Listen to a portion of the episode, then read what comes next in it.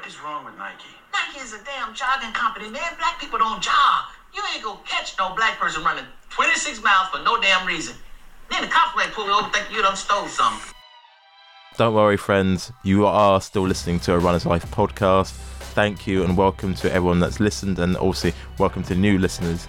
Now, this is a snippet from the film Air, and my guy Rob, who I speak with on the podcast today, we always have a joke about this particular Chris Tucker line in the movie Air. Take into account that we're both black and we both run marathons, so. And as you can appreciate, the irony is not lost on either one of us. Anyhow, back to today's guest, Rob.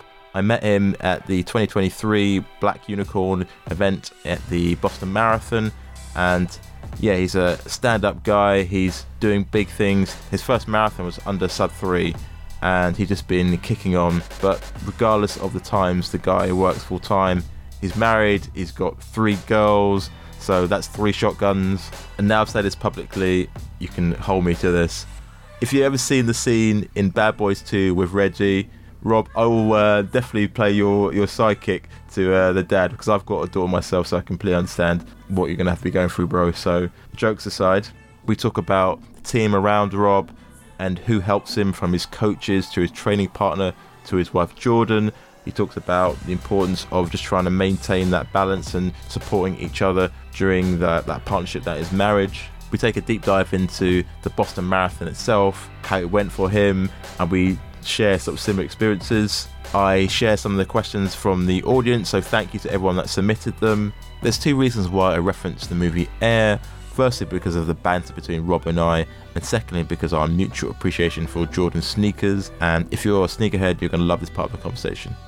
But on a serious note, beyond Rob's passion for running and what he wants to do in the sport, which I think is amazing, we also take a serious look at mental health and disordered eating, and he's really open about his struggles through that and how he's working his way through that. So, you know, so I just want to give people a, a warning about that section. But if you're experiencing similar things, you know, I'm not trained or qualified to advise on what to do, but I would say always speak out to someone close to you, speak out to your doctors, speak out to your GPs. If you need help, go and get that help. I was going to say thank you to Soar Running who sponsored this series. Thank you to everyone that supports the show, shares the show, we couldn't do it without you. So thank you. And with that being said, let's head to the conversation with Rob. Hey Rob, it's a real pleasure to have you on the podcast. Welcome to a Runner's Life podcast. Thanks, man. I appreciate you having me today. Uh, before we get started, real quick, I want to shout out my boy Chad. Uh, he's the one that got me into running. I owe everything to him. And then my boy JB out in Denver.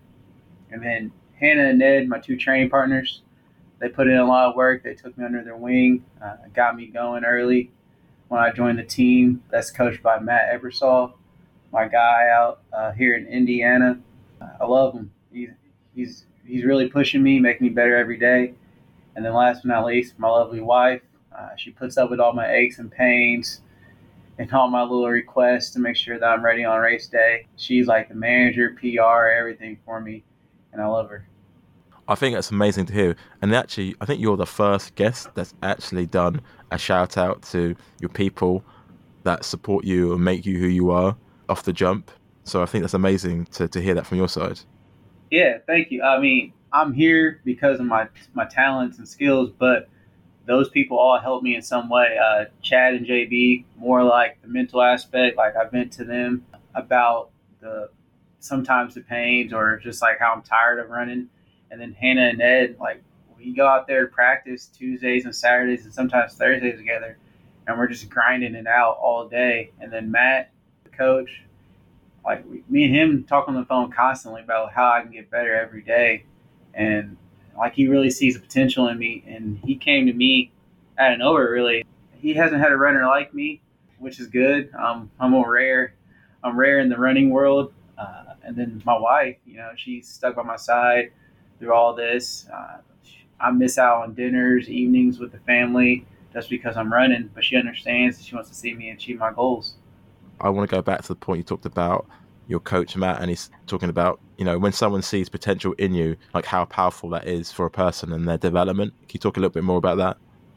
Yeah, so I actually got in touch with him after the 2022 Boston Marathon I was riding the bus back to the airport when I landed in Indy. The guy was talking about how he trained out of a certain area where I lived at, and he told me I need to get in contact with Matt. Long story short, I told Matt my background. He said, uh, "So you only played basketball and football growing up?" And I was like, "Yeah." And he's like, "That doesn't correlate to long distance." I was like, "I know. I just I got talked into it into a race, and then I trained on a treadmill for my first marathon. Like 95% of my training was on a treadmill. Looking back at it, it was horrible. I was just doing like all out effort tempo on the treadmill and dying every every morning. And then I would run a long run on Saturdays with my friend, and I ran 258. When I told him that, he's like, "You really got potential here. Uh, nobody just picks up marathon running and does that." And then we talked, and then I joined the team June of 2022, and then I've been under his wing since then. That's mad. 258 off the jump. Yeah, 258 off the jump. And the crazy thing is, uh, I stopped like seven times because I was cramping up uh, before the finish line, cramping up, and I had a minor foot injury then as well. And I was like, man, I don't know if I'm gonna make it. So I, I had some buffer time, so I just stopped and stretched, stopped and stretched. I knew I had some time to spare. Uh, all my at that time, my goal was just get under three or three flat. So I didn't care how big of a buffer it was. I just wanted it to be three or under. Yeah, that makes a lot of sense. You know, I think it's really important that you sort of it started this way of talking about just the people around you. But I think for the purpose of the conversation, can you tell us like, who Rob is and what drives you as a runner? Rob, man, I am. I'm never content. There's, there's after every race, I'm already looking at numbers about how I can improve. Or after a workout, I'll call coach and like, hey, look, I need you to download my numbers right now so we can talk about it. I'm always striving to get better at my craft. Uh, some people see this as a hobby. It's not to me. I see it more than that. I see it as a way to be something that I want. I mean, when you get to this age, you think your high school glory days are over, and honestly, I think my stuff is just beginning.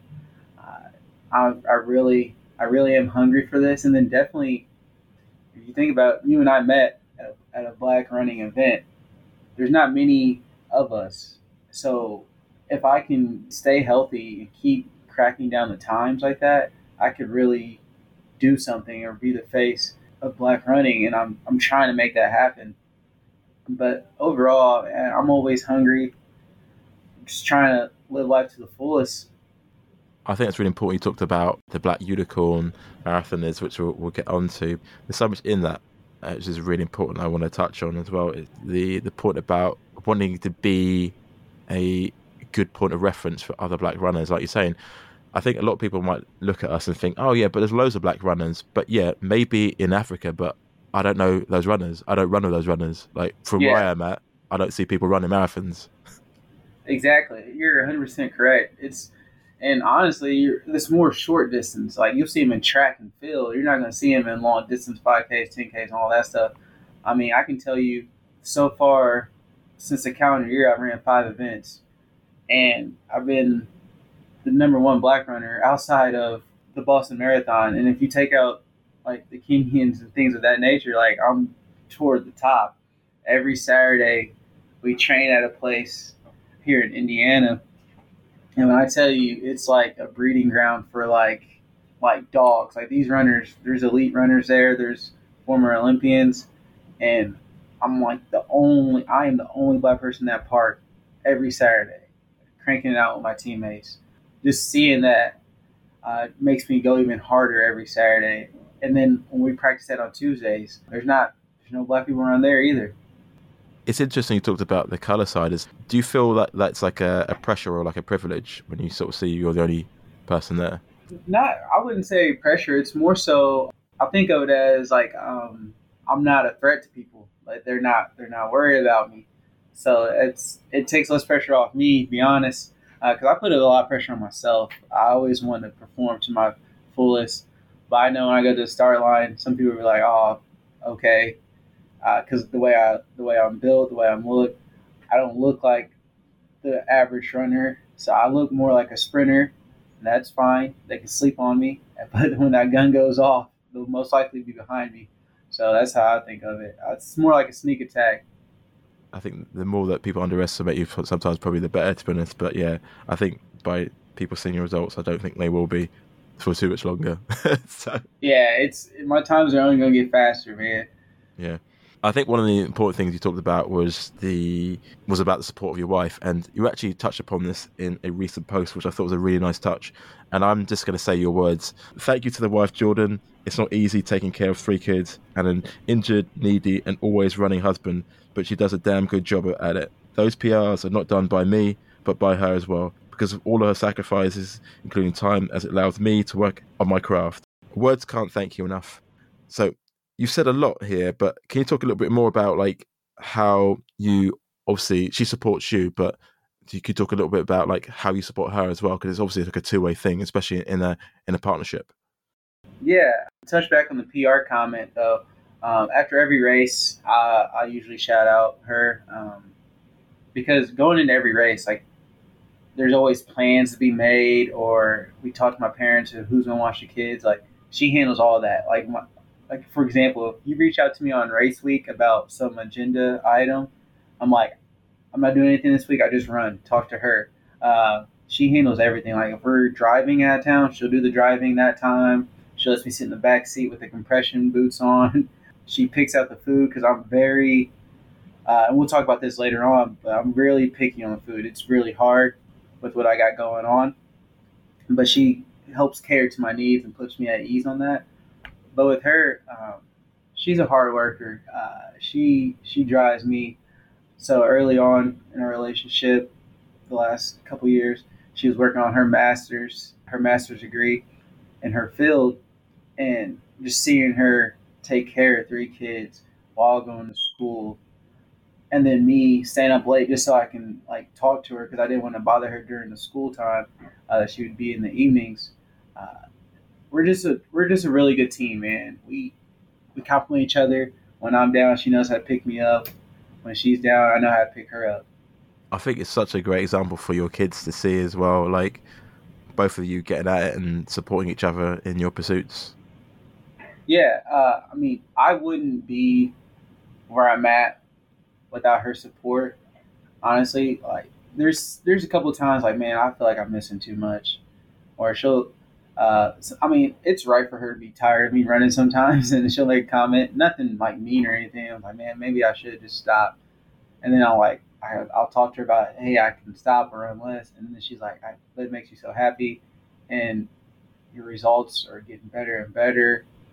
I just want to see you happy. If it makes you happy, uh, we'll work around it. Uh, she sacrificed a lot of time and a lot of single. She calls it single mom nights on Tuesdays because I had practice so she's all by herself, single mom Tuesday, she calls it. Uh, but since I'm out of a training block right now and there's not much running, I'm there every evening. I'm cooking dinner, washing dishes again. So I feel like I'm helping out now.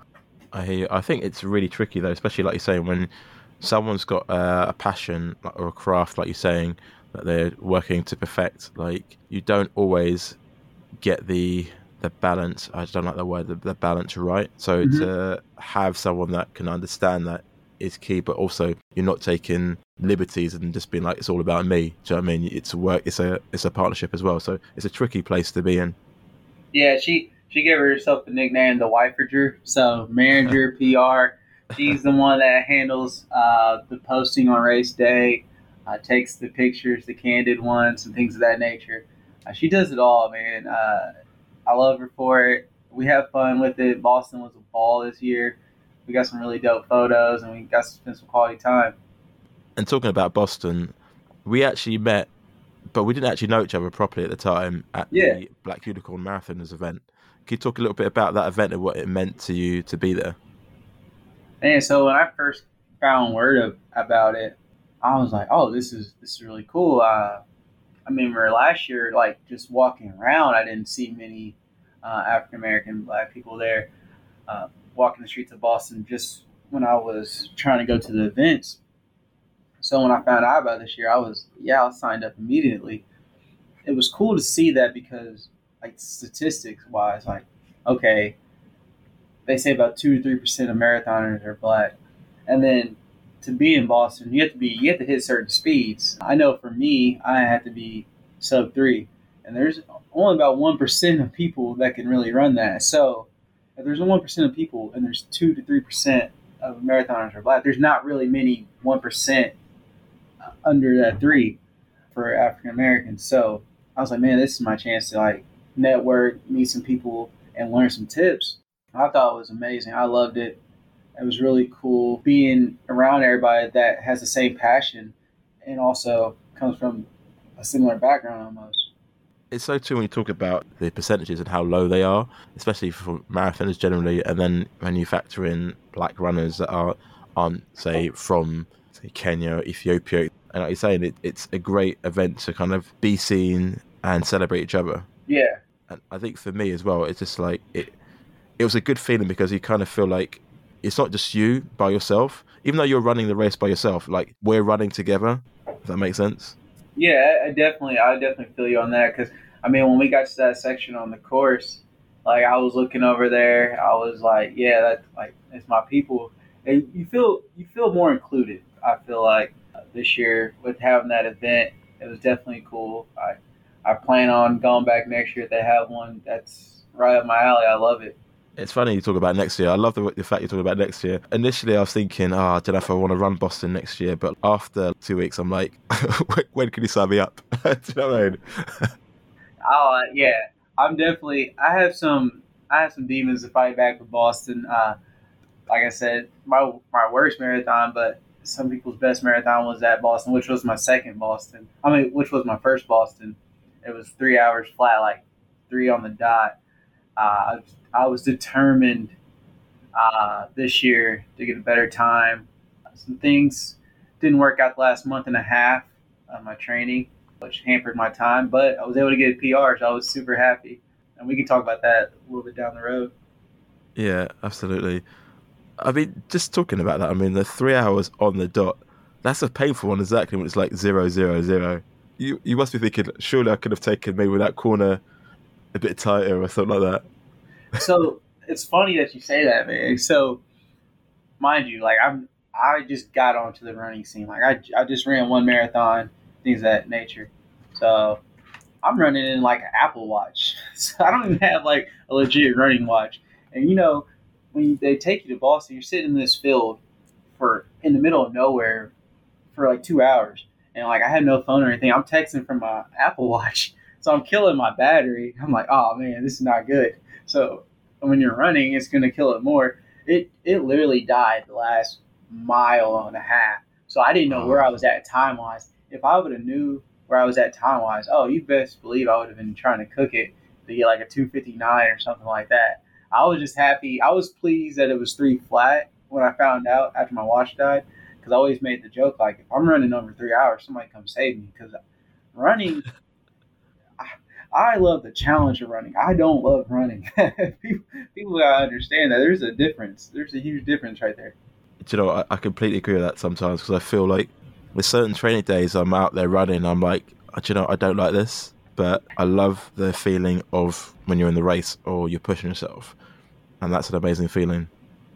Yeah, hundred percent. Like my thing with running is people like if you're shooting basketball or playing basketball, football, any other sport, like people are more willing to go try, like go to a park and shoot a basketball or throw a football or baseball, things of that nature.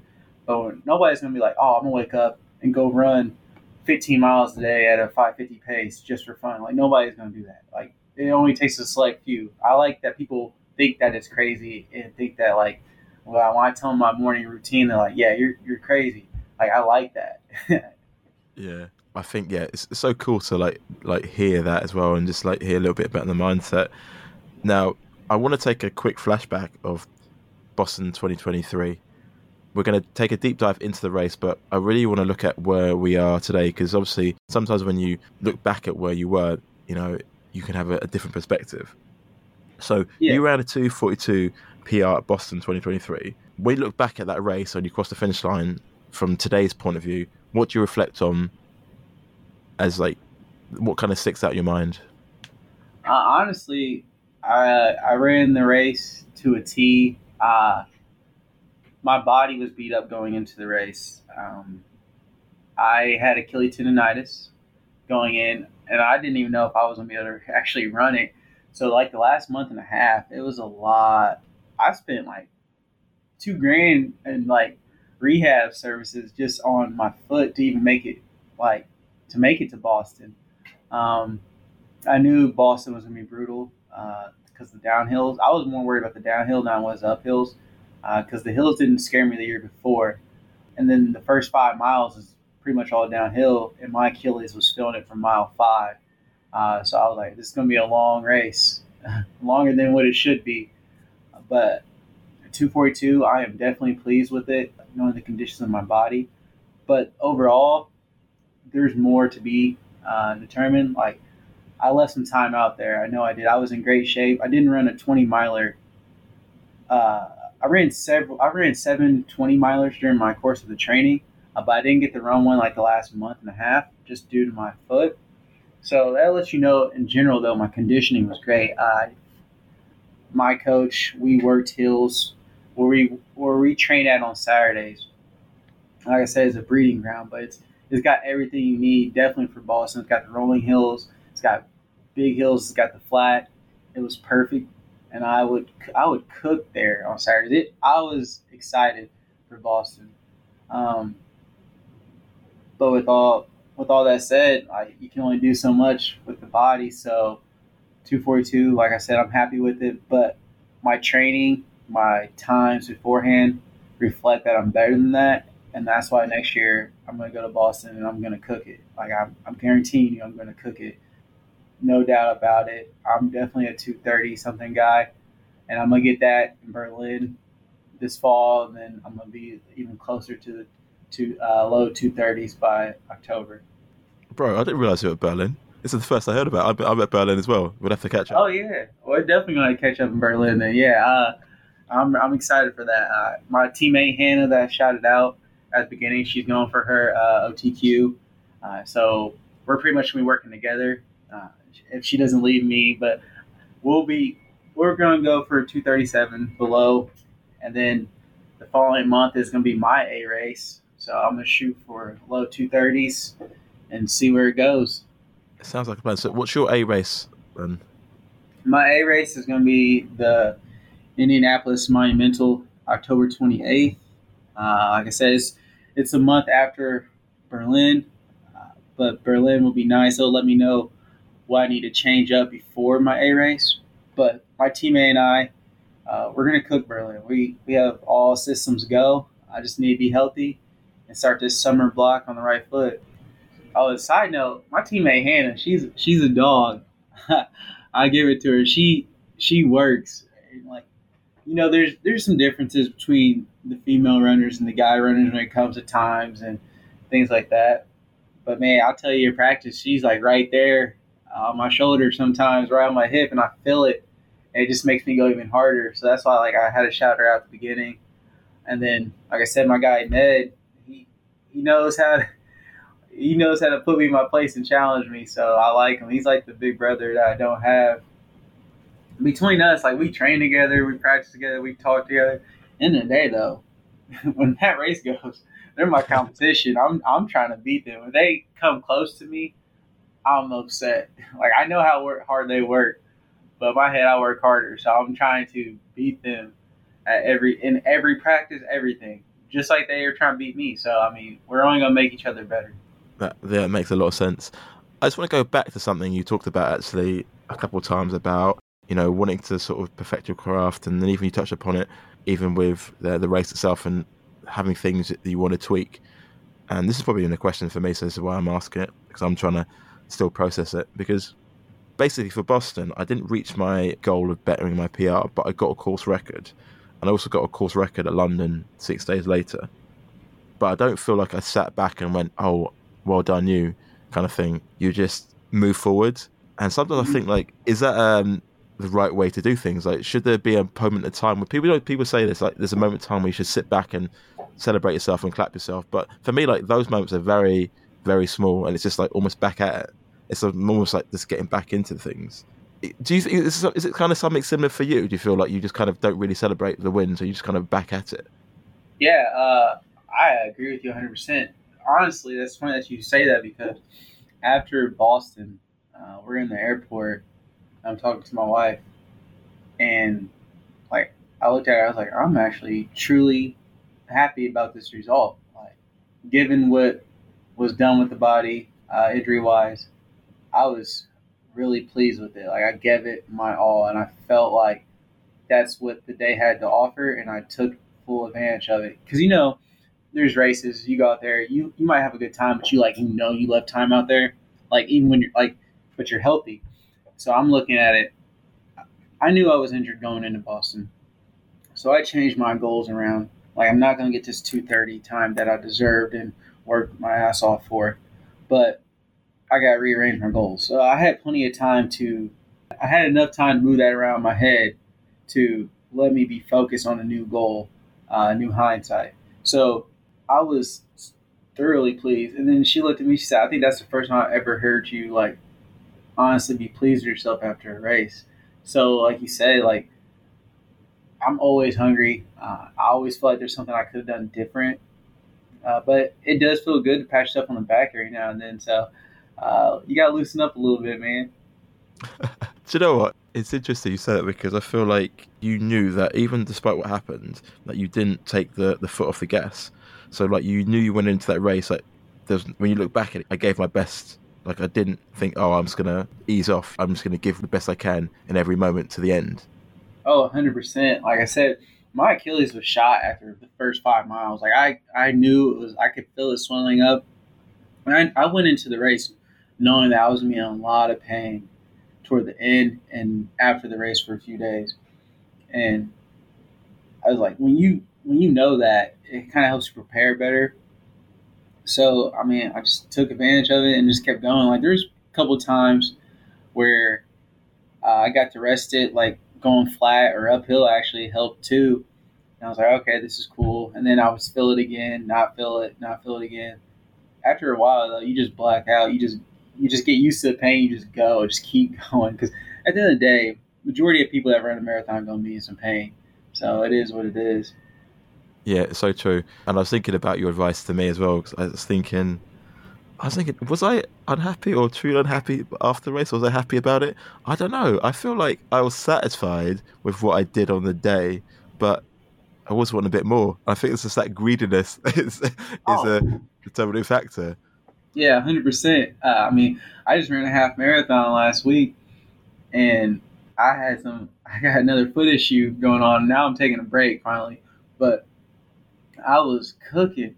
And mile seven, man, I just my foot was already messed up. I stepped wrong, and it just it just blew up on me. I was just hanging on for dear life. I mean, it was still a PR, but it it was definitely now that was a race like, oh man, I know I had time out there. Like I should have been like at least two minutes faster uh, because my teammate, she almost beat me by like a minute. And I'm like, man, I mean, she's good, but she ain't a minute better than me. Uh, but yeah, that, that's gonna push me in the next workout when I get 100 percent healthy. I'm gonna remember that, and then it's gonna push me, and then it's also gonna help her as well. It's very rarely that you have a race where everything aligns, and the fact that you can find the best bits within obviously the said Boston Marathon is, is is amazing. But then also like you know, in the race afterwards, you're just like, okay, well, I know it's not going to be my day for this reason, but that's still cool because I can give what I can in in the day. Yeah, I think I've only had like one race like that, and it was it was Michigan last year, the month before the Chicago Marathon, and I was running this last chance BQ out in Michigan, and that wasn't my A race, and we knew Chicago was coming up, and my coach was like, "All right, when you get to like the last 10k, you should be. I mean, you're prepared. You're good. Want you turn off the gas some. So because we, I mean, we have Chicago. We don't want to exert it. So like at that time, my PR was a 258.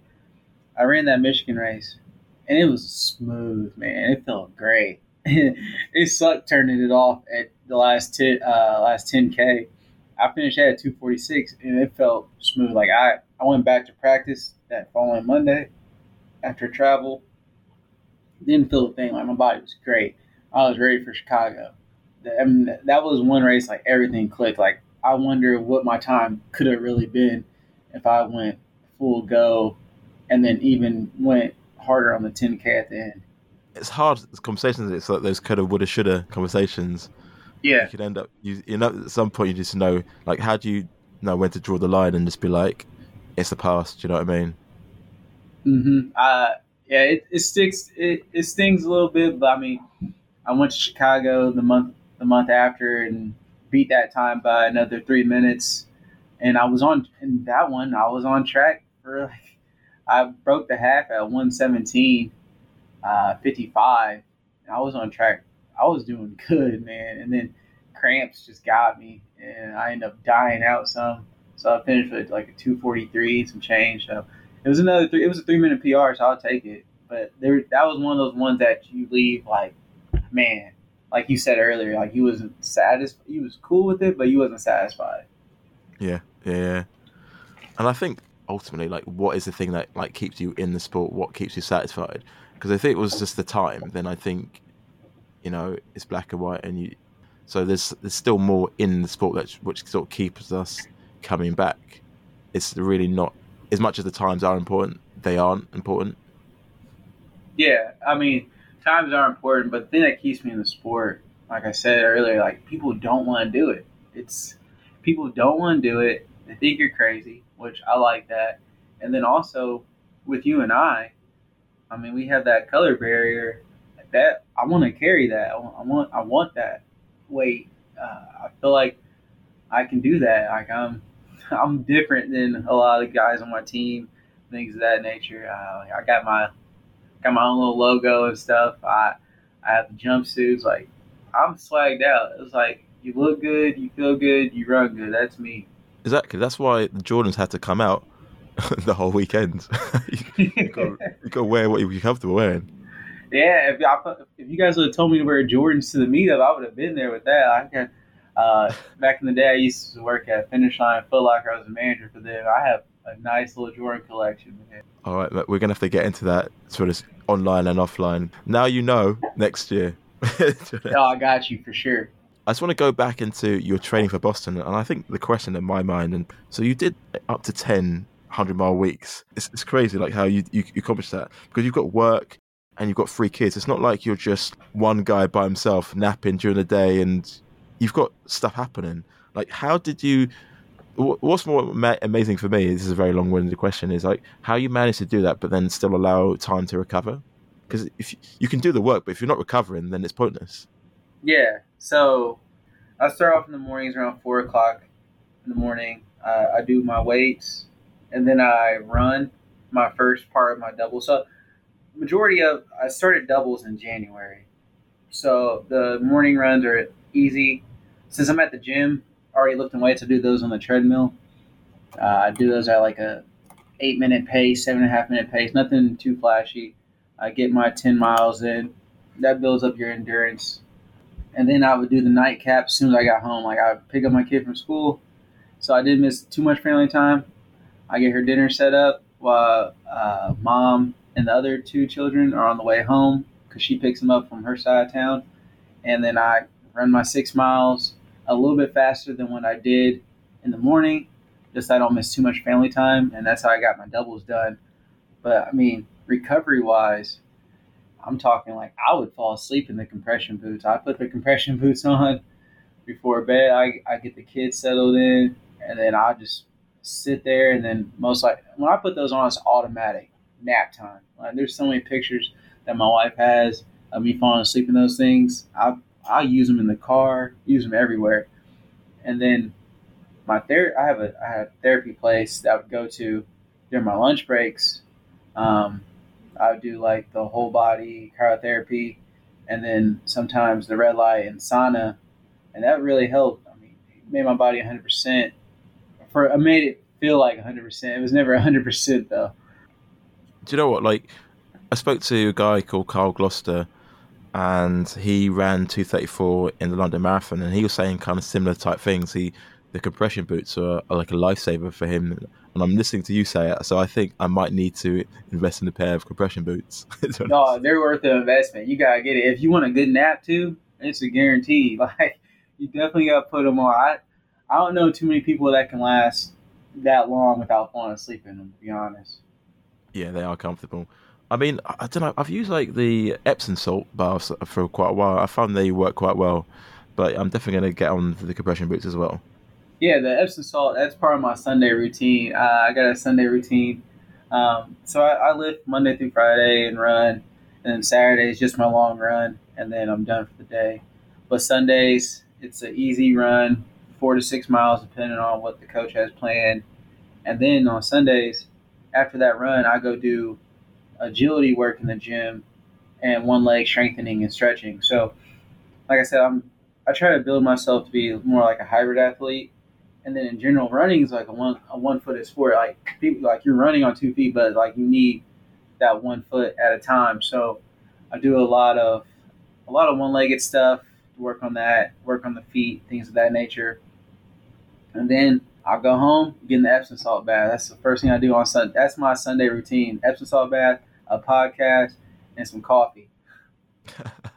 I love listening to your routines for this. If you don't have discipline, then none of this happens. Oh yeah, I'm I'm definitely a routine guy. Like I haven't ran this week. I'm taking the week off, and maybe next week. I'm still waking up like I do. Uh, have a run in the morning and going to the gym and lifting still. I just feel like that that's me. Like if I break my routine, it's gonna be hard for me to get back into waking up. If you just don't snap your fingers and start waking up at 4 a.m. again, it's gonna take some time. Then I'm killing my time at the gym or running. So I'm, staying in my routine as much as possible, even without being in my routine. If that makes sense. Yeah, it makes a lot of sense. I think it's really cool to hear about the routine. To I think we could even do a podcast in itself on that because I, I'd be interested to know about that. But I mean, essentially, you're just doing the right things to allow you to facilitate being able to run optimally. And I think that's really cool to hear because I, I don't think people probably appreciate like all the work that goes into making the time that you did happen. Yeah, I mean, it, just looking at my training block, I was talking to coach yesterday. We had it was a 19 week training block, and it wasn't really a full 19 weeks if you think about the last like month and a half. It was over 1,500 miles. uh, I'm talking 11, 13 hour weeks of running. That's that's a lot of running right there. It's a lot of time. So you need to have some type of setup or routine to keep you on that strict scale. Absolutely. We've talked a little bit about your why and your drive to to run and, and you know break you know 240 and get to the 230s. And I think that's really cool to hear. Can you talk a little bit about your training principles about like what your build up looked like in the the build up to Boston. Like I can share a workout that I did, but it'd be interesting to hear some of your training principles as well. Yeah. Um, you want to go ahead and share yours first, and I go. Yeah. So the two four two workout. Basically, you do two miles tempo or marathon pace effort up a hill, and then you have like five minutes recovery or whatever. Then you find like a half mile stretch of road. It's got to be uphill, and you basically go up and down, up and down for four miles. So that's the that's the four part, and then you have a like five minute break, and then you do two miles down. But for some reason, I don't know what happened. I ended up getting my maths completely wrong. I ended up doubling the four into eight, so I ended up doing eight miles up and down a hill. So for me, like that was a, a, really solid workout, and I sort of felt like after that, I was just like, I feel like I'm in a good place to kind of to to, to go to Boston. Gotcha. Yeah. Uh, one of the one of the best workouts. There was two solid ones that included hills. Uh, so where we train at on Saturdays, it's it's already hilly and you got the rolling hills. You got a lot of stuff there, but it's called the Lighthouse to Lighthouse, and that's literally two miles to the one lighthouse and two miles back to the other lighthouse. But it's all hill work, like literally almost all hill work. And then so we had a workout where we'd run two miles hard from one lighthouse to the other lighthouse, and then like a I want to say like few minute recovery, and then we do it again and again and again and again. Uh, that one was it was good. It, you definitely allowed to cook. Um, it worked. It worked everything. And then the next one, it was one that we go to on Tuesdays. We did. He put the cones out. He measured them. We go we do 400 uh, meter repeats up the hill. So we're going all out. And then after we do like four or five of those, and then we would do 800 and then we go even more, and then more. Uh, it's just all speed work. So Tuesday nights are speed work practice. It's just you're going out there gassing, go, go, go, go, go. Uh, Saturdays is long runs slash with some quality, but not too much quality. Um, so you're trying to build your endurance, but you're also doing some speed in a long run, which is nice. And then for me, Thursdays for majority of the team is moderate quality. Uh, we usually him and I go back and forth and change up my plan. It's more of a higher end moderate quality, not all the way high quality, but it's up there with some speed uh, for sure. That's that's pretty much the the summary of my workouts going from Boston. So Tuesday, Thursday, and Saturday, those are the money makers.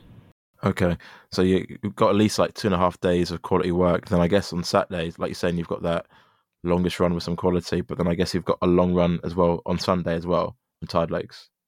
Well, uh, Sundays are usually four to six miles depending, but yeah, my Saturdays, I told them I didn't want to run anything under 16. If it's not under, if it's under 16, I it's not worth my time. We're joking about it.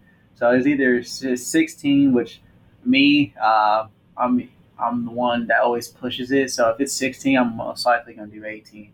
Like a lot of my 20 milers always turned into 22. uh, it was coming to the point like 22 is getting too easy. Uh, we ran like a we ran like a 20 miler 22 miler at practice, and it was um, like a 620. I felt great. And I was like, this is practice. Like the next week, two weeks later, when it came back to the longest run, I was like, oh guys, let's let's just run 26 in practice. And uh, Hannah and Ed, like they told me to calm down. They they they hold they they rein me in some. Mostly Ned. He tells me when to back off. And I need to calm down. So I'm thankful for him. But one of these days, I'm gonna end up pulling a 26 in practice and calling it a day. you know, I think you're right. In saying like, I think sometimes in our own minds we can we want to keep pushing, but we need like those people around us to like guide us and like rein us in. We're going too far. But I can completely understand like the the mindset of wanting to do those 20 plus milers. I mean, I was kind of similar before Boston. I was like thinking about the hill work that I wanted to do, but then I really wanted to make sure that like 20 milers plus I was just doing that like comfortably weekend after weekend after weekend. So it's so when you're in Boston and you're hurting, you've got a point of reference of what you did in the build up to it. Yeah, I feel you there. Is that exactly so? Like, I know as the race goes on, my time might go a little slower. I mean, you're not full go, but like those Saturday practices that we had, man, like if I'm running 20, like we're running 20, 22 easy. Like I'm telling you, like it was 630, 640. We're, we're talking the whole time. Like we're having fun with it. And it, we weren't breathing hard. Like you know, sometimes you get to the Saturday, it is like, oh man, I really got to do this. So you are a little tired. It's a little harder sometimes, but like breathing wise, we were all good. Uh, we all pushed each other. Uh, we worked really hard on those Saturdays, and it paid off. When I was in pain, I was able to dial it back down, but not lose too much time because like 630, 640 is still like a quality time to have. Like I didn't have to go to walking or anything like that. Yeah, that makes a lot of sense. I've got some of the listeners to send in some questions. Danny asks, "What is your favorite find out where I am session in a marathon block? Do you have that one go-to run that you, you think, okay, I've, I've, if I hit this in this particular time, I know I'm good to go at the marathon in X weeks?" Yeah, so we had like a we had a tempo run, and I had my two my two teammates weren't there, and I was by myself, and I just cooked it. It was I ran um, like I said, this course on Saturdays is tough. It's toughest place to run at in Indy for the most part. And uh, I ran that 18 miles at a 5:59, and this was like middle, beginning of mid February, maybe early February. Yep. I'm like, oh yeah, I'm I'm fast. Like I'm gonna be good. Like I just ran this, and this is the hardest. Like this, I feel like these hills are harder than Boston, uh, and I ran this at 559 average 18 and i didn't like stop for water or anything like that like i'm good. I felt good. Like that was the one that made me real confident. I just want to get your thoughts on this like mindset and i don't know how you you approach this but i think as i've got more experience running the marathons one thing I I've got better at like my my mindset management like before in terms of like releasing the energy and like m- knowing when to kind of like save it. So there's like a very short window pre-race where I'm gonna go full like David Goggins, like ham mode on myself, but I don't go into that like too often because like you would burn out. Do you know what I'm talking about? Yeah, yeah, yeah. I mean, honestly, before before like a race, like I I get like real quiet. I get like zoned in. Like it's like, like you like black out in a way, like nothing around you. You just see like if you're just sitting in a room, you're just sitting at the wall. But it's more like my favorite athlete of all time is Kobe Black Mamba. It's, I call it the Mamba mentality. Just like that, you just got to get in that zone, and I just lock in. And I, I before every race, like I'll go to Twitter and like tweet like a Kobe gif, like of him like with the face making, saying he's like hungry or whatever, and that's when you know it's race day. Like I'll tweet that, and it's all systems go. Is there any particular quotes from Kobe that like stick out to you? Oh man, really, it's it's the Mamba mentality in itself. Like that dog in you. That is the number one thing that sticks with me about Kobe. I know we've talked a little bit about your training in the build up to Boston, but when you're thinking about Boston for next year, 2024, and you reflect on your training, what would you take from it? What you think worked really well, but what would you change up? Obviously, I know this is a conversation with your coach as well, but just like initial thoughts. Honestly, uh, my training was uh, it was the best I've ever had. Uh, and my coach pushed my buttons to a T. Um, we go to practice on Tuesday. Uh, I'm like, hey, what times do you, do you want to see? He give me some times. Because, I mean, like I said, if I'm to be running, if I'm missing time with the family, I want to make sure my time's worth it. I don't want to leave practice thinking that I did good. And he's like, man, he should have hit this time. Because uh, at the beginning, when I first got started getting coached by him, this this guy, like, he was different than other coaches I've had. Like, okay, I thought I would do good. He just look at me, give me like a head nod or something. Like, I, I want an expression or something. And then uh, we had a conversation a couple weeks later. He said, um, once you know, I'm like, I'm pleased with your work, uh, but I know you can do this and that. So when I started getting emotion out of him, that's he don't even have to say anything. If he he looks at me and gives me a head nod, uh, he'll do his little head nod. And he, uh, does like a grin. That's when I know that it's good. So like I want to know if my stuff is good. If I'm, I don't want to waste my time, his time, or my family's time. So before practice, I'll text him like, "Hey, what times I need to hit today? What times you thinking?" And then I'm all systems go for practice. Um, so he knows how to push my buttons. Uh, definitely. Uh, overall, though, practice. I mean, leading up to Boston, I wouldn't really change much. Uh, maybe not be so gung ho about getting hundred mile weeks. Once you get a couple, like you just itch for them more. Uh, I would actually add more sleep. I don't sleep enough, uh, so sleep and food, and we'll touch on the food aspect later. But yeah, those are two things that I would add to it. If I add those to it, I think the uh, sky's the limit, man. I think that's like really interesting to sort of hear that sort of side as well, especially from your coach as well. Like you know, like when you've done a good job, they give you like that nod, but they you don't give it that they don't give it that often, so you got to Yeah. work for it. He does not. He does not hand it out. Like he's coached nine, ten Olympic trial guys, and I'm trying to be one of the next. Like so, he he's seen this before. It's not. Uh, this is not impressing him. So I gotta. I gotta do better. Oh, I love it. I love it. So let's jump into the Boston Marathon. So Jordan asks, "What is your pre-race routine? And if so, what is it?" Oh man! So night before pre-race routine. Um, so I definitely got.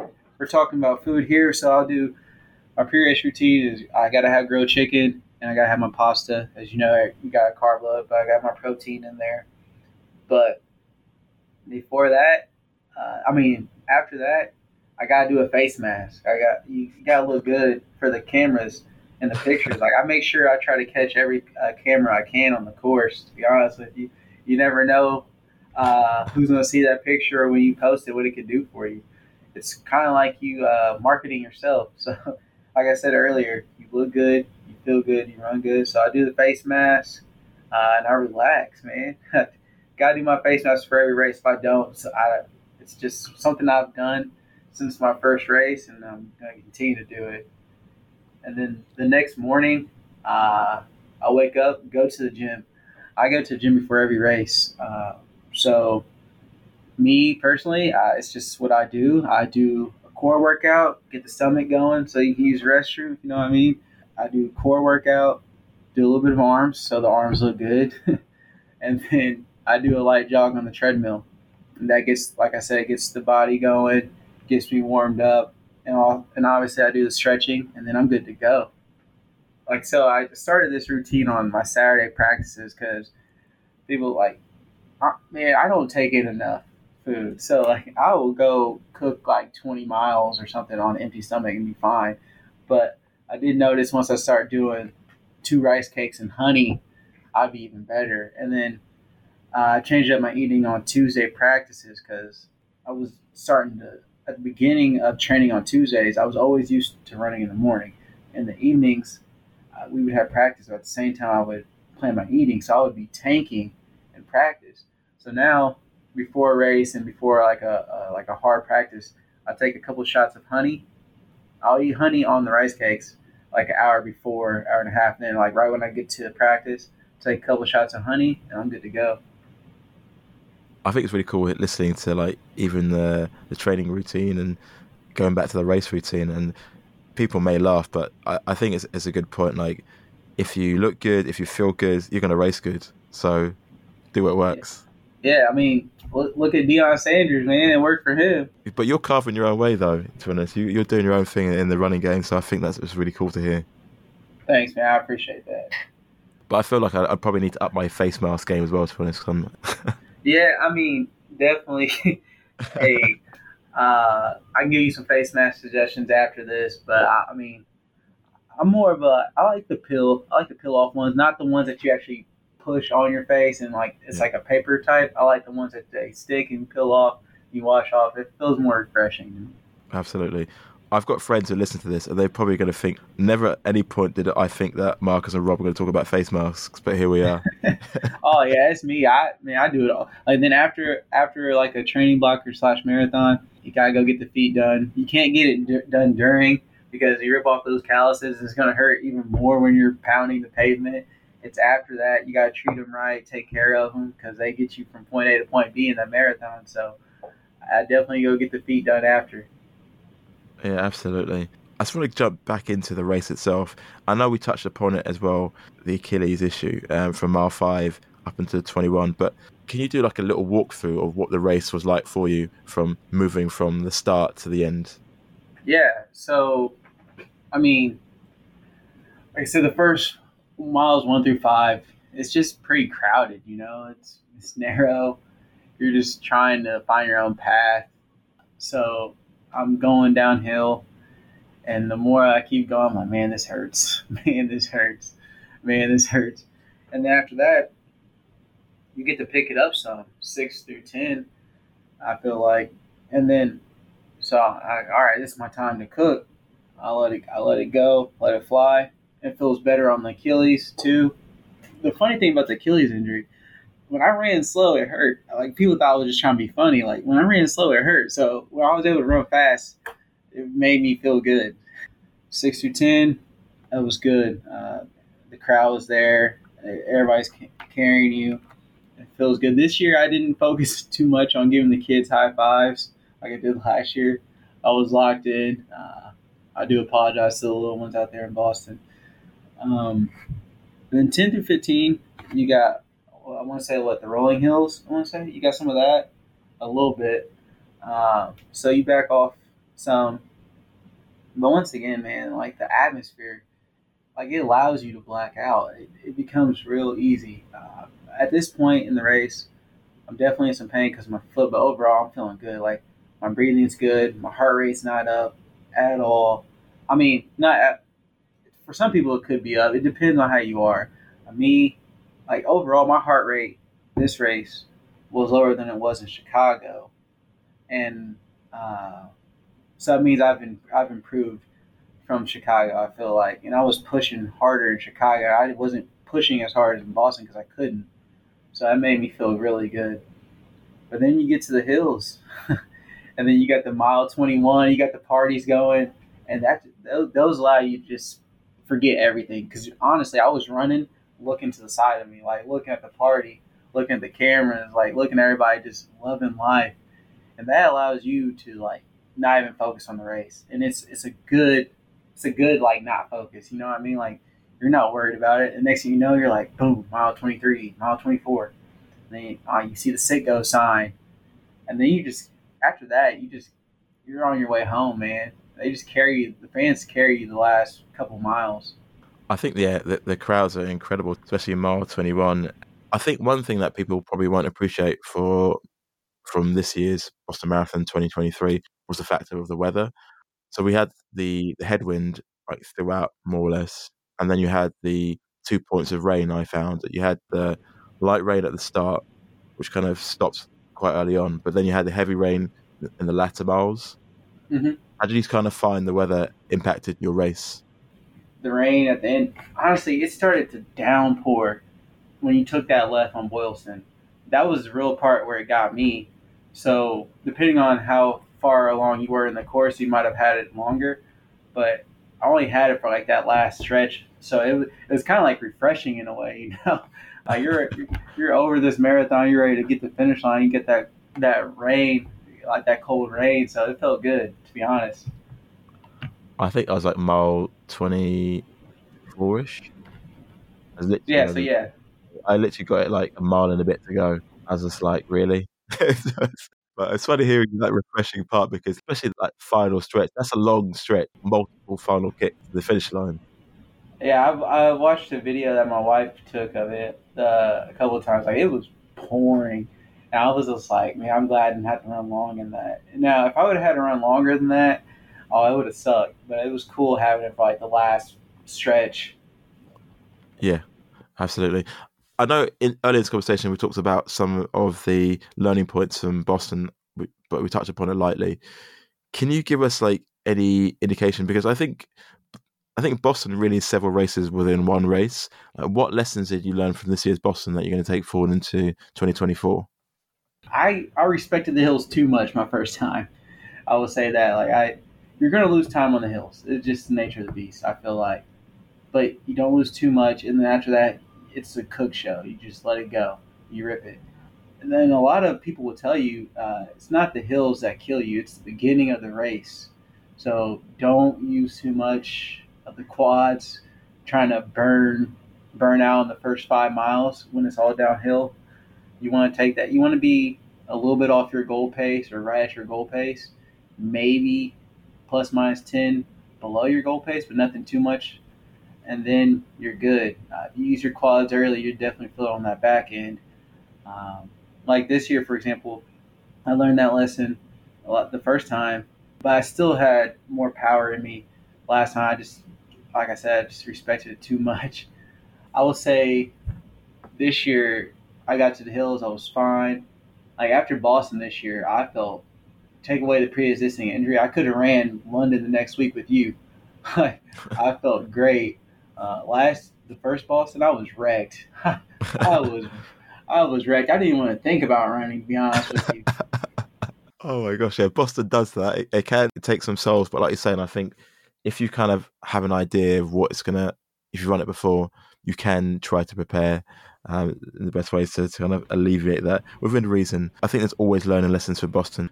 Like it sounds like you're really prepared going into it, and even you know talking about the gym work and the leg work and all that kind of stuff. Yeah, I mean, like my first ever marathon. my guy Chad, I would talk. He's the one that got me into running, right? And uh, and we were talking about lifting because I, when I first met him, I was on the heavier side, but also still lifted. And he's like, I was like, dog, do you lift? Because I don't run. He said, I don't really mess with running. It affects my. I mean, I don't. I don't really lift. It affects my running. And I was like, ah, okay. So when he talked me into running a marathon, I was like, oh, okay, I'm not going to lift.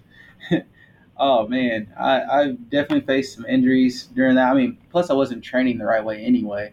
So I wasn't training the right way. I wasn't lifting like I used to, and and I thought I had to be a certain figure and a certain weight, so I wasn't eating as much, and I was down to 148. I look if you look at my first marathon compared to my last marathon I just ran, my my body is completely different, and I'm just as healthy, and I'm still not doing the right things on the eating aspect, which we'll touch, but 148 to 165, I'm getting faster, I'm stronger, and the, the weights, like runners do need to lift weights, like that's they got to. But I mean, if you don't have to and you're still fast, like more power to you.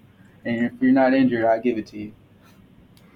Yeah, I think it's important that you're saying like the strength aspect is, is key, and it's really interesting to sort of hear what lessons you've learned and like you know just making sure you're as best prepared as possible. I think that's an important. I think the overall lesson as well is just like not to get too fixated on trying to be a certain body type, but just accepting the body type you are and working to be healthy and strong to not just run, but just to go through life. You know, you don't want to mm-hmm. be uh, unhealthy. You, you can still be unhealthy in a runner.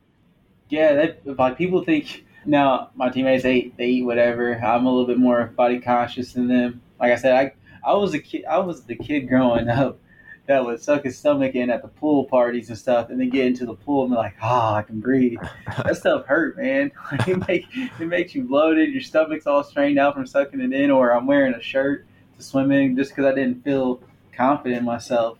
Now nowadays, you might have to pay me to put a shirt on. I think a couple times in this conversation you've talked a little bit about the food aspect. We were having a conversation offline in regards to mental health you put mm-hmm. a post up on about checking on your people, and I reached out and said, "Man, I hope you're doing well," and that led into a conversation, you know, talking about eating and disordered eating. When you think of eating disorders, it's it's very common in the running world, as you know, but in general, when you think of eating disorders, you just hear it more people coming out on the female side, uh, and that's more power to them. They're stronger to come out about it. But there's guys that suffer from it too. With like me, it was a lot. Like people have told me for a while I've had a problem and it's just never really clicked. Uh, and then I took a break last year after my November marathon, uh, half marathon, shortly after Chicago, and like that week, it really just hit me, uh, not running and doing things. So I suffer uh, with uh, orthorexia nervosa. It's eating healthy. It's a it's an obsession with eating healthy though, and uh, really restrictive behaviors to your food. So like for example, like my wife during my train block, sometimes she would cook my dinner. Well, I'm really strict. Like I eat turkey one day, chicken the next day, turkey one day, chicken the next day. Well, God bless her, she made chicken on a turkey day, and it. I wasn't like necessarily mad at her, but it it messed me up mentally. Like I did not know how to function. Like I was looking at my plate, and I just couldn't function. And she was like, "You need to get help." Like I was it really drove me crazy and threw me off the rest of the week because the next day I had to eat chicken again because I already ate chicken the night before. It it just messed me up. And then in general, I I eat healthy, yes, but I don't eat enough. Like you're talking about, you can you know how much how many calories we burn in a workout, like running and lifting, and then just every day just breathing that you can't even see on your watch. Like I'm telling you, like at best, taking in a thousand calories, if that. Like I'm running on E and putting up these numbers. Just think if I'm actually putting the right stuff in my body, well, more of the right stuff in my body, what I can do. So it's it was hard. I see I see a therapist for it, and by doing that, by coming out like that, yeah, it also led to depression. Um, they they go hand in hand, really. I was in a a dark spot in November early on.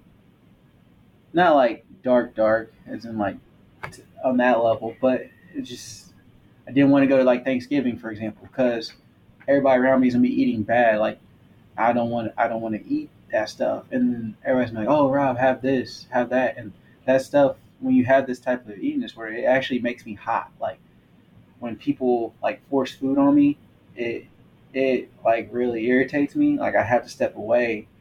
Like, oh, here's a cookie, eat this. Like, no, I don't I don't want the cookie, thank you. Don't push it in my face though. Like and also like I eat. I eat alone. Like if I eat at at my job, I eat in my office. Don't eat out in front of everybody. Like because then it's the first time I eat out in front of somebody, they're like, "Oh, he actually does eat." Blah blah. Like I, I don't like that stuff. So it's hard. Um, I got a dietitian slash nutritionist now uh, that coach hooked me up with. Uh, he joked about it early on because, like I said, I would tank at practices on Tuesday. So, like, here's an example of what I would eat. So on, on Monday morning, I mean Tuesday, for example, I do my workout in the morning. Uh, I run in the morning. I always run doubles on Tuesdays because I have to run before work. I just just just how my mind's set. If I don't run before work, it's like tragic. But so I do all that stuff, and then at lunch, I'm telling you, at lunch, it's not even a lunch. I have a protein shake, uh, two oranges, and some dark chocolate chips, and then a rice cake. That's it. And then I was always set before I started practice on Tuesday. I'd get home by like five fifteen, be done eating by like six six thirty. But practice starts at five thirty, so I leave from work and go right to practice. So that's my eating time. That's when my body is used to eating. So like I'm tanking in these practices like at the beginning. Like I'm starting to think if I'm even good enough to be at these practices with my teammates, like Ned and Hannah are cooking me and like I'd go home like she asked me how practice goes. I like I always joke. I was like I joke with Ned, like, yeah, I had to tell my wife I got beat by some ball head guy uh, at practice. And uh, and my coach like he said it in like the most respectful way. It was funny. He made me laugh. He's like, "You remind me of like a cross country, like uh, middle schooler girl that's worried about her figure, and like you're not eating enough. Like you're literally not eating enough. You're not even taking in a thousand calories a day. Like that's very detrimental. So on Tuesdays, for example, now I actually have like a legit lunch. Like I have grilled chicken, protein shake, Still have my rice cakes. I live off rice cakes. Nobody speak badly on rice cakes. Um, and then, like I said, I go to practice right before I had that honey, and I've been different ever since. Like I've killed my Tuesday runs ninety percent of the time now since I've changed that little part. Now I just need to know how to carry that in down the road uh, to get better. Uh, the biggest thing with me when it comes to the mental aspect of eating that two week taper, you know, that's when you start doing your carb load and everything. But like, I'm not like keto or anything like that, but I don't really eat much carbs. So that those used to give me like anxiety that first two weeks, that that, that two weeks of taper, because like I'm eating stuff that's not what I eat, you know. And so with me, I have to slowly introduce it. So like that first week, I'm adding like couple cheese quesadillas because that shell is a carb, or more rice cakes, or more pretzels, or eating soft pretzels because I'm introducing the carbs. Then the the week of the race, oh man, I'm going gung ho. I'm eating full baguettes from Panera, eating pasta. I'm good to go. But if I do that the first week of the taper, I'm like shocking my body, so I can't do that. Uh, so it, I mean, anxiety is definitely there the, the two weeks of taper, and it's not even about the race; it's about what I'm putting in my body because I'm. It's like a high. Like I like being in a deficit. It's not. It's not healthy. I know that. I'm working on that, but I get like a high off being in a certain calorie deficit. That whole two weeks, I'm like I'm in a surplus. You know, like I'm because you're not running as much, you're not working out as much, but you're eating more than usual. So that whole two weeks, like I'm feeling like bigger. I'm feeling like I'm actually slow and things of that nature, but I'm, I'm not. But it's the mental aspect, you know, it messes with you. I think first of all, thank you for being so open and just walking us through what it's like on a day to day basis. Can you give the listeners some other signs or tips that they should be looking out for? And uh, any and can you know any resources that helped you in the early days? Yeah, so I mean, one thing with me was perfect example is my first marathon. Like, you know, I thought I had to be a certain way because you get to the start line, I'm seeing all these like toothpicks in a way. And I'm like, all right. Uh, so I was like 148. Like, I know I was starving, man. Like, I, I, I think about food all the time. I'm just thinking about food right now on this on this podcast. Um, if I thought about food every time I, if I ate food every time I thought about it, I'd be, I'd be pretty big. So I have some self control, but like, you, well, you gotta listen to your body. When you're hungry, just eat. You gotta rash. You gotta do portion control, things of that nature. Um, you gotta enjoy the food. Like me, sometimes like, it comes to a point like I would eat, and I was just eating because I know if I didn't eat, I would I would have somebody telling me I need to eat. Like so, you want to be able to have that control of yourself to force yourself to eat because if you don't eat, you're just gonna go down a bad path, man. It's and it's not good. Look for like a change in your mood definitely that's a big one. It is different than being hangry. it's definitely different than being hangry for sure. You'll you'll notice the difference. It's kind of hard to explain it, but like if you're eating and you feel bad for what you just ate, that's what I'm talking about.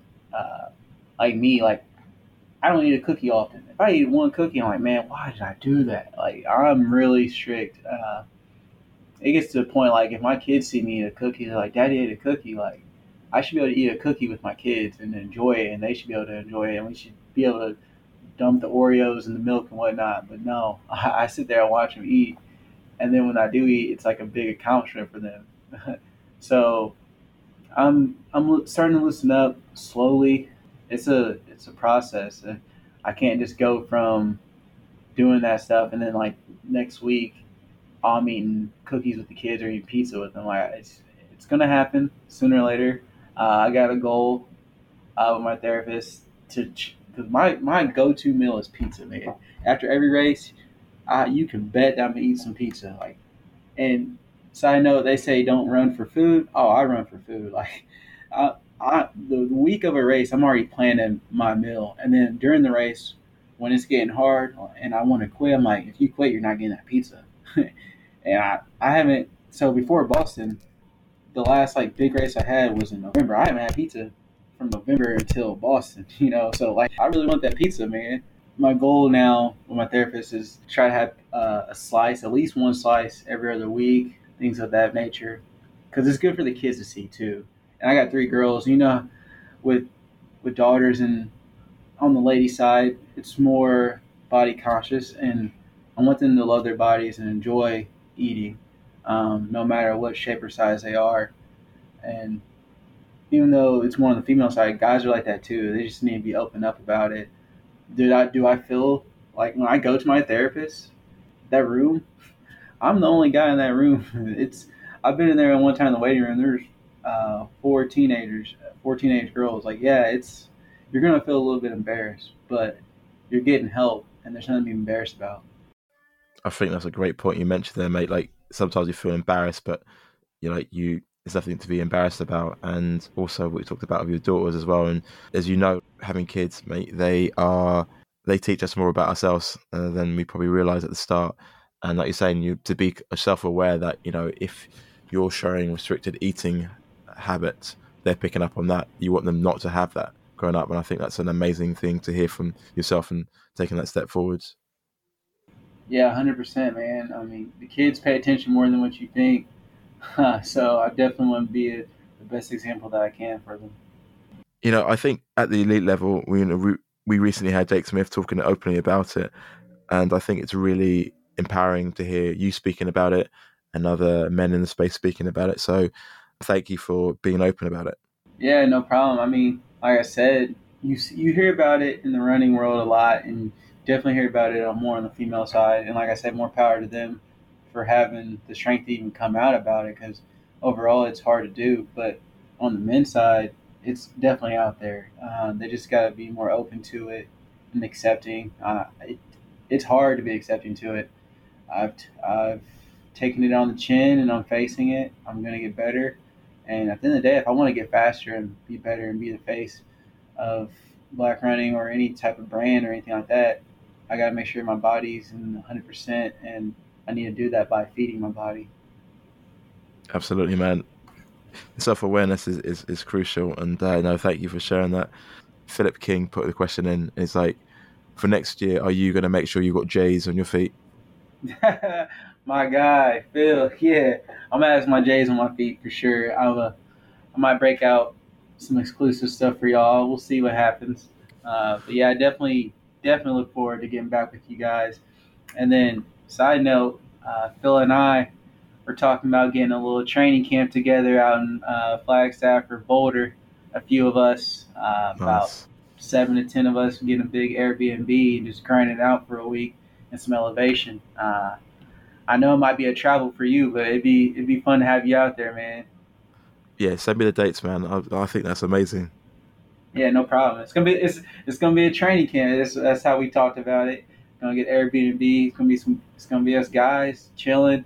Uh, we're gonna have the camera rolling, and it's gonna be a fun time. Make some memories and get better. Absolutely. We say chilling, but like chilling after the running. yeah, chilling after the run. It's gonna be running first, and yeah. me personally, I'm I'm gonna try to get us to do some two a days in there. Uh, start off the easy runs in the morning, get us a hard run in the evening, and then finish on a long run that Saturday, and then we get a little wild maybe. yeah, absolutely. No, I'm I'm I'm game for that. So, uh, and like you said, Phil's such a good guy as well. I just want to go back to the, the sneaker drop. So I know you've got some exclusives, can you talk about any recent sneaker purchases or any that you're looking forward to getting a, a pair of? Man, the crazy. I would say my the the shoe that I actually uh, care about the most. it was it came out in 2011. It's Concord. It was a re- crazy release. The Jordan 11 Concord. It was my senior year of high school. I camped outside for over 10 hours for that shoe. Uh, I've only worn it once since then.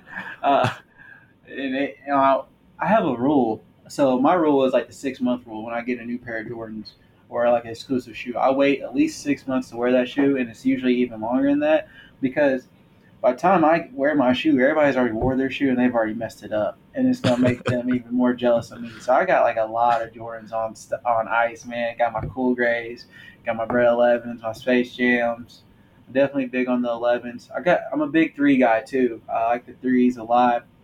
Uh, but one of my one of my rare shoes in my collection, I got the KD four Pearl, uh, all pink shoe.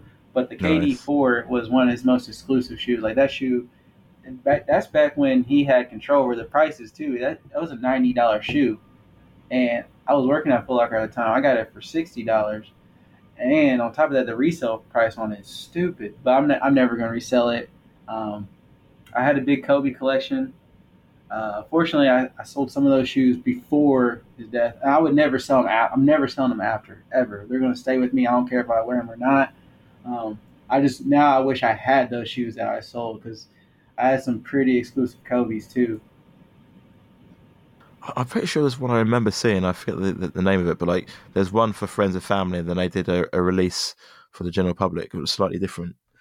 Uh, it could have been the ones for Gigi that just released. Those are the ones. But really, man, I like to get some Bred ones. Man, you know how hard those are to get. Though, like people, the thing is, people used to sleep on the ones. Now, they, everybody has to have them. It's so true. Like uh, I go back to it. Carl was on um, the podcast before, and we were talking about the same thing, and he said years ago he was wearing the ones and people used to laugh at him. They're like, "What the hell is that on foot?" And now, like you're saying, like everyone's going crazy for them. You see, like the panda versions or the lost and found versions. It's, it's just sort of so many versions coming out. It's all a hype beast, man. They yeah. they kill the resellers kill the game. But yeah, I'm a like I said, I'm a big on the 11s, big on threes. If I can get my hands on some ones, uh, I'm cool with those as well. Uh, really a shoe that slept on is the ones with the low ones. I feel like the Jordan low ones they hit with the right outfit they hit. Yeah, yeah. I mean, I agree with you. I feel like 11s are a classic, but they're just breathability wise, you know, they're always that great. But I think like as a as a comfortable shoe, I feel like the threes for me work really well. I could wear them all day, to be honest. I got about five pairs of threes, different colors. So uh, yeah, I definitely agree with you. I, the last Jordan I got, since I've been, most of my money now goes to running shoes, you know, but uh, the last Jordan I got was, was it the he got game? No, Playoff 13s that just came out a few months ago. And the crazy thing is, so my coach, he's an older guy. he, he's an older white guy. Nobody would expect to wear Jordans. Like him and I, we'll text all day about some Jordans and some releases. Like you wouldn't even expect him to have some uh, shoe game. Like he he's nice with it. Uh, I've done looked out for him too on a pair of shoes here and there. Uh, we'll text each other on release day, but hey, did you get this shoe? Did you try? like he's he's swagged out. I tell you. Uh, I mean, with all the people that he trains, he can he it's easier for him to get the shoes than it is me. yeah. I mean, what do you think of the, the low 11s? Um, yeah, the low 11s are cool. I've really that's the crazy thing. I like the low ones. I never really been a fan of the low 11s all the way, but certain colorways do look good. Uh, like the ones that just came out, the white and gray. Those those are nice. Those are clean. I wish I would have got them, but I mean, I was it was like close to Boston. I need to save my money for Boston, so I had to pick and choose. I hate those moments you, you're thinking about it and then you don't push the button and then you see everyone wearing them. I know. As soon as you hold them in hand, you're like, dang. Like when your your buddy gets the shoe that you was thinking about, you're like, man. but no, the Jordan Four woman. It's a woman's colorway, but I mean, I got small feet, so it works for me. Uh, it's the irons, so they're like a gray. It's a gray Jordan Four. It's a neutral color. It's perfect. Goes with a lot of things. Comes out in July. Uh, you have to look it up. Uh, that's one on my radar. Are they gray? Yes, sir. Like I know. Yes. Mm-hmm. I like that. Yeah, they look clean. To be honest. Yeah, I like them. I think people. It's going to be hard to be described, especially in an audio format. But yeah, it's grey, different sort of shades of grey. Is that like a suede look in that at all? Yeah. Uh, lately, I lately uh, Jordan brand has been nice with suede. Like they're, it's been good. So hopefully, the material is not too bad on this one. Yeah, yeah, that, that looks good, man. I, I, like that. I think the last one of fours I got was SBs, uh, the green ones. Mm-hmm. Those are nice. I like those a lot. Yeah, I, am just saving for summer. I need another pair of black cement threes that you had on, because uh, I had the 2011 like Black Friday release, and they're clean. But you know, I mean, 2011, so they're starting to crack a little bit. So I don't wear them as much as I would like. But yeah, they're. I love them. I love my shoe collection. Honestly, so back in high school, I was voted most likely had 200 pairs of shoes. because I was that dude with the shoes, and I was close to it. But then, right before we had our first kid, I sold because we moved to a different location. She went, my wife wanted to be closer to her mom, so we moved up uh, north in Indy, and I sold some shoes, and I actually used that money to pay for her first wedding ring. so it went to a good cause and now I flipped that wedding ring, got her even better one. So yeah, it all worked out well in the end for this. Yes, sir. I love talking about sneakers. You know, I just want to sort of say, Rob, it's been a pleasure talking to you on a runner's life, taking a deep dive into Boston, talking about disordered eating for men. I think it's really important. Where can people follow your journey online? Yeah, uh, you can follow me on Instagram, RobJack15. Once again, that's RobJack15, all one word. But yeah, follow me. Hopefully, I got some content that you like. Uh, this summer, I'm gonna, I'm gonna get some footage up of the workouts. Tune in. I'm working on some deals that might come through. If they do, I have a little bit of sponsorships coming. Hopefully, they all come out, but we'll see. I hope so, man. I think yeah, keep doing what you're doing, man. I think it's needed for the culture. Rob, it's been a pleasure talking to you on a Runners Life podcast. I'll see you in Berlin. I appreciate you. I appreciate you, my guy. I can't wait to meet up again. Thank you for listening to this episode of a Runner's Life podcast. If you've enjoyed this conversation, please do subscribe to be notified of new episodes. If something resonates with you, please let me know and share online. Also, you could do me a massive favour by leaving your review on the podcast platform which you selected, as it helps the podcast grow. Your support helps make this podcast possible. If you've got any questions, please do get in touch with me on my Instagram page at Marcus underscore runs. Your time is valuable. Thank you again for sharing your time with me.